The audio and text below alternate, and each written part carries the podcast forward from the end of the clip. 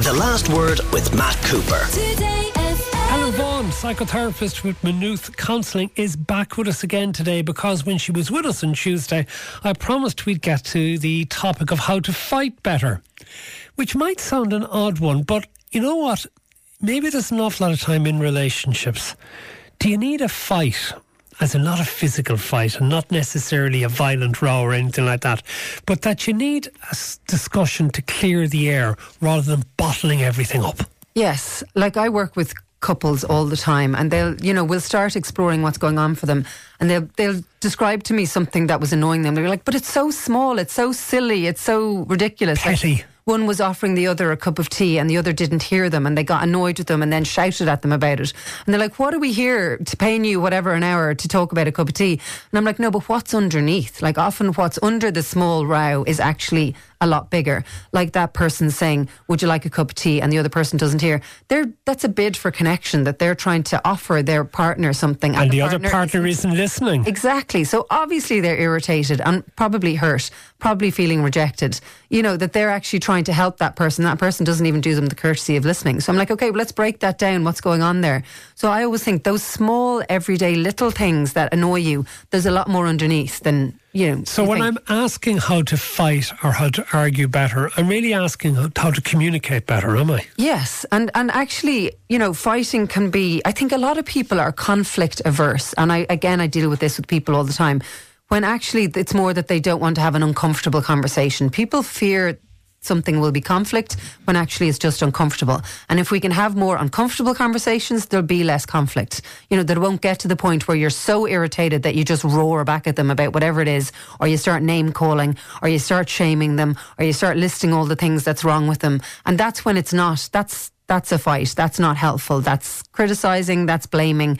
That's not good. And that other person isn't going to respond well to that because they're hurt and they they feel defensive. So they're going to, you know, come back at you with all the things that are wrong with you. No one's winning in that. And there shouldn't be a win loss. So the way to fight better is to figure out what is the issue, what is going on for you right now that you're irritated by, and try not to personalize it to the other person. So, for example, you know, I feel ignored when there's dirty laundry all over our bedroom floor and it's not put in the laundry basket, rather than you're a dirty pig and you don't put your dirty clothes in the laundry and how dare you and blah, blah, blah. Do you see the difference there? Where I feel ignored or I feel frustrated when there's dirty clothes all over the floor. I'm naming the issue. Is that not been passive aggressive? It's not. It's naming the issue and you're feeling about it. It's owning your part in it. And the other person might go, Oh, I didn't realize that when I do that, actually, it causes her to feel hurt or ignored or annoyed or angry, whatever. You know, it's trying to name the situation that's brought on this emotion for you, name your feeling, try not to get personal, try to talk about what's ha- what's caused. It's very difficult not to get personal, though, isn't it's, it? It's, but it's, it's by its nature personal if you're having such, a row between two people. But it doesn't have to be because okay. it's an issue that's annoying you, not necessarily the person. And if you can identify that issue, and the other person can hopefully then hear what you're saying, hear your feeling, put themselves in your shoes, and go, "Oh, I can see how that was actually." But what if you. that other person isn't listening? If that other person, it could be in a personal relationship, it could be with your boss at work.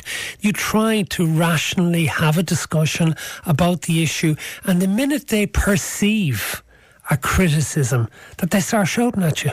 Well, and that to me is a problem in that person that a perceived slight makes them attack. And I'm like, okay, well, what's going on for you that if someone says something to you, you are ready to just attack them straight away? And that's where I'm like, ring me, come and see a counsellor. And I always say to couples, come early when things are just irritating rather than at the point where you're ready to walk out the door. And let's figure out what is under the surface. Sometimes it might be a personal issue for that person that's making them angry and reactive and whatever, or it might be a relationship issue. But if you can describe what's happening that's brought on this feeling, describe the feeling itself, and then talk about what you need in the situation to improve in future and see if you can get the person to hear you and buy in rather than feel attacked and feel defensive and just tell you to go F off. I suppose a lot of it depends on the nature of the relationship because I'm thinking it could be a relationship with a partner, which sometimes unfortunately do break up. It could be a relationship with parent or children, which are less likely to break up because there's always a sort of a residual desire to sort things out. And then it could be with people like your bosses or whatever in work who you find that no matter what effort you make, that they just want to have the fight. Yeah, and I don't know that this particular approach would work in a work situation. To me, this is about couples, so Okay. relationships. You know, where hopefully you both love each other and like each other and respect each other to some degree. And that's not going to apply in the workplaces. No, because I think if you start describing your feelings, it won't necessarily work with your boss. But if you can talk to your partner about something that's bothering you and why it is and how you're feeling, hopefully they might have some empathy to hear it from your point of view rather than feeling defensive. So it's trying to deal with these small, uncomfortable, everyday things bit by bit rather than, as you say, letting them mount up and then having a big blowout where you're both roaring at each other, say things you regret. And then it's really hard to come back from that. Okay, go through your four horsemen of the apocalypse when it comes to what can go wrong in a relationship. Well, so these these are by a guy called John Gottman, who's kind of the father, godfather, whatever you want to call him, of couples counselling. And he did this thing where he set up um, cameras in an apartment in Canada, I think, and he brings couples in and he does research about which couples are going to stay together and which couples are not. And he says these are the things that go wrong in a relationship that are basically can mean the end of it. So it's criticism, that's blaming your partner or flaws of theirs for something going wrong, having contempt, blaming the other person, put downs, name calling, even sarcasm, that passive aggressive, well, it's not as if, blah, blah, blah, blah, blah. Eye rolling. Eye rolling. Is that, which one does that fall into? I think That's that's of contempt as in well. there, isn't there? Yeah. Defensiveness is another one. So when you feel attacked, if you find you have a partner and whenever you say anything about anything, no matter how you say it in terms of tone, what you describe, your feelings, whatever, if they're always defensive, I would suggest that maybe there's an issue with that person where they're defensive for whatever reason and it's worth exploring that. So that's feeling attacked and then that person launches a counter attack. Um, and you know it can be a response if you feel blamed or criticised or you feel like it's just not fair. So that defensiveness doesn't work. And then stonewalling can be a hard one to spot because some people slip into that. So that's kind of shutting down, often mid conflict, and then just ignoring your partner, doing the silent treatment for I don't know hours or days or whatever.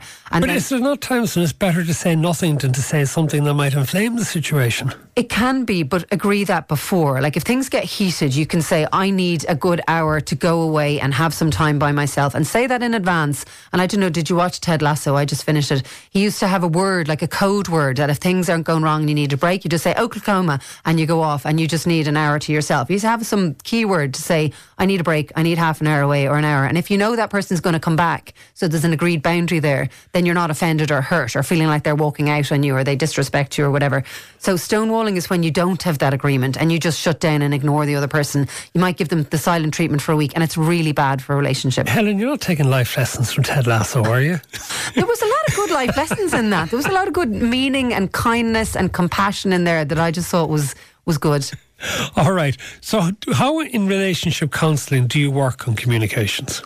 So it's doing things like this. It's saying, you know, in situation, I feel X, in situation Y, and what I need is Z. That you're literally like, I feel ignored when there's dirty laundry all over the floor, and what I need is hopefully for things to be put in the laundry basket. Not you're a dirty pig. That's you about the third time X, you've brought that up. I'm having to wonder about you, Helen. Well, I'm trying to think of something that's sort of innocuous enough, and something that's not personal. Do you know what I mean? It's like you know, I'm. I had another couple who one partner was cleaning up after dinner all the time, and the other person would just go and sit in the chair and look at their phone. And you know, they they ended up coming to me and realizing that that was a lot bigger for that one partner. Helen, the I'm laughing realised. at you because I know you've young children. Wait until they're teenagers and young adults, and then you'll be giving out about how they leave clothes lying all over their bedrooms and the state they leave them in, and don't return sinks and or uh, plates to the sink, or don't bring back the knives and forks that they've brought to their own room. I think teenagers is a whole nother segment, possibly even a whole other show to figure out how to communicate with them and get them to hear you. Okay, because we are talking about relationships between couples and partners here in this situation. Also, what happens when, okay, the romance dies? Because isn't that a thing that for an awful lot of the initial attraction and the rom- romanticism can often leave a relationship? Yeah, and I think we have unrealistic kind of ideas of what romance is. Um, you know, I think these all these rom coms films about romantic relationships are unrealistic. About you know that once you fall in love, it's all just puppies and petals and flowers and pleasantness all the time, and that if there's ever any uncomfortableness or conflict or anything, that that means the relationship doesn't work and you should jump. And I think that's wrong. You know, I think relationships involve conflict. They involve hurt, disappointment, death, trauma, sickness, you know, Life. hardship, life, Life. money issues, COVID. You know, there's a lot of stress can happen in relationships. And if you can improve your communication, like we're talking about, sometimes and improve, improve maybe what you think romantic love should be and know that it is hard work. You have to put work into it to make it work and you have to compromise, sacrifice for the other person, listen to the other person, learn how to communicate better, you know, and lose maybe that myth around romantic relationships and just realize that, you know, think of love as a verb you know, that requires action. It's not just a passive thing. And when it runs out after the honeymoon is over, that that's it and you just move on to someone else. Well, let's finish up, Helen, by just looking for the red flags in a relationship. Now, it mightn't seem like the most positive way to finish, but I think it can be because if it makes people realise these are the things you need to look out for, you can avoid them or you can address them. Yeah, and red flags are things like if you feel bad about yourself when you're with someone, how you feel when you're around your partner, I think is a big thing to check in on whether you're dating, whether you're in a new relationship, or whether you're in a long term so relationship. if you feel bad about yourself rather than feeling bad about them. Yeah, when you don't feel good around that person, you don't feel supported, you don't feel liked, you don't feel listened to, you don't feel interesting. And one big thing that I think is key for relationships is keeping your individuation. So keeping your individual interests, hobbies, life stuff outside friends. the home, friends, you know, and not just doing everything with that one person, then feeling like, you know, when you get home at the end of the day, if you go out to work or you go out to wherever, you've nothing to talk about. It's keep, you know, when you get together, you've both got these individual lives and maybe you seem interesting to each other. Sometimes that dies down after a while. So it's trying to keep your hobbies, keep your interests, keep things that interested you about them and them about you, and not just lose yourself in a relationship. Um, you know, and it should also be about equal give and take. So notice if you're not getting as much as you're giving, or if you're feeling that's the case, can you communicate that?